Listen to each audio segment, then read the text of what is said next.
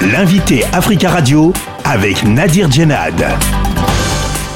Mustapha Tossa, bonjour. Bonjour. Vous êtes euh, journaliste et éditorialiste franco-marocain. Le Maroc est en demi-finale de la Coupe du monde de football qui se tient actuellement au Qatar. C'est historique pour le Maroc et pour le continent euh, africain.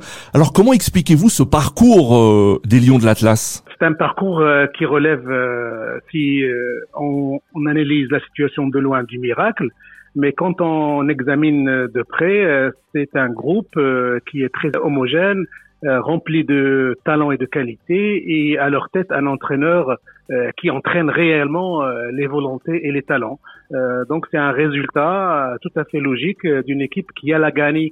c'est un exploit tout à fait logique parce que le Maroc depuis un certain temps euh, travaille beaucoup euh, sur euh, ses équipes du football, sur son sport. Ce que vous dites, c'est que ce, ce, résultat est aussi dû aux, politiques sportives qui ont été mises en place par la Fédération marocaine de football et les instances du football marocain depuis des années oui, tout à fait. Et d'ailleurs, le Maroc est un des rares pays africains et arabes qui a investi depuis longtemps dans les structures euh, de, formation de, sport euh, local.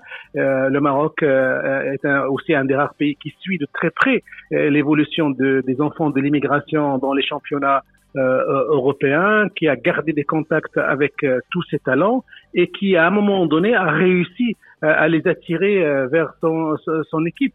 Euh, par exemple, vous voulez, vous voyez d'autres pays comme euh, l'Algérie, la, Tunisie, euh, qui ont des talents qui évoluent en Europe, mais qui, pour X raisons, n'ont pas réussi à les séduire et à les faire jouer dans leur équipe nationale. Alors le Maroc rencontre la France en demi-finale, là aussi un match historique. Comment les Marocains, dans leur ensemble, appréhendent cette rencontre? En fait, l'état d'esprit général aujourd'hui, c'est que à partir du moment où les Marocains ont sorti la Belgique, euh, le Portugal, euh, l'Espagne. Ce sont trois pays européens euh, d'une grande qualité footballistique et, sportive. Il n'y a aucune raison de buter contre le mur français.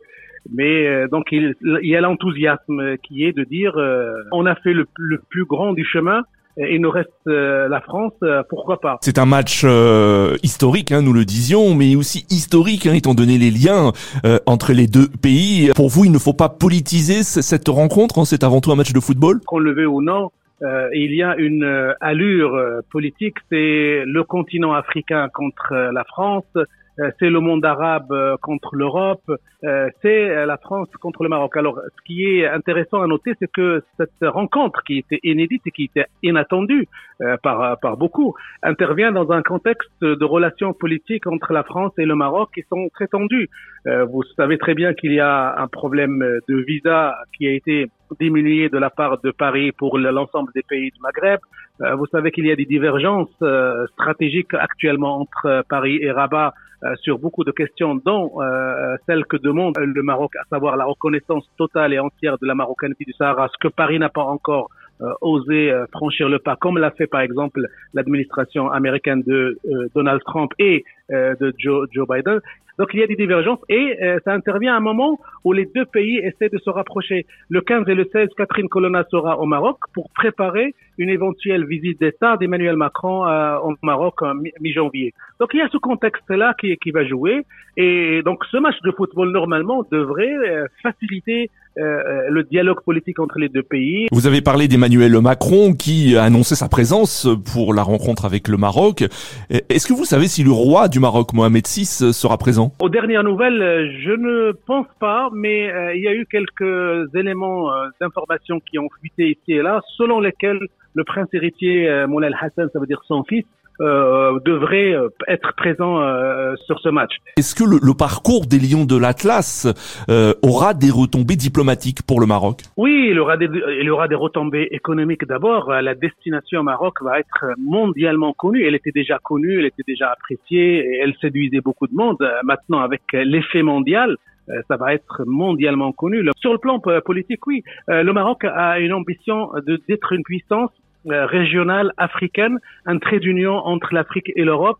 un acteur majeur de, de, de la Méditerranée et, et un élément moteur et important dans, dans, dans, le monde arabe. Et ces exploits sportifs vont conforter ce rôle et les Marocains auront cette certitude d'être un pays locomotive. Le sport le montre demain et la politique le confirmera aussi. Et sur le plan sportif, hein, le Maroc a souhaité organiser une Coupe du Monde de football sur son sol.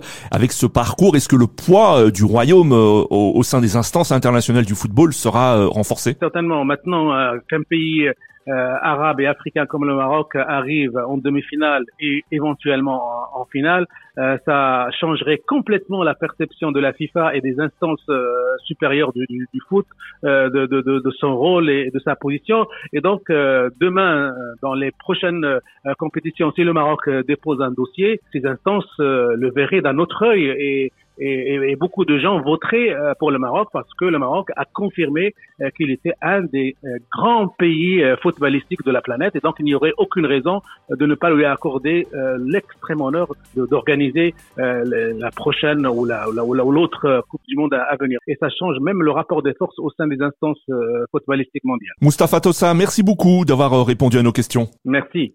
Je rappelle que vous êtes journaliste et éditorialiste franco-marocain.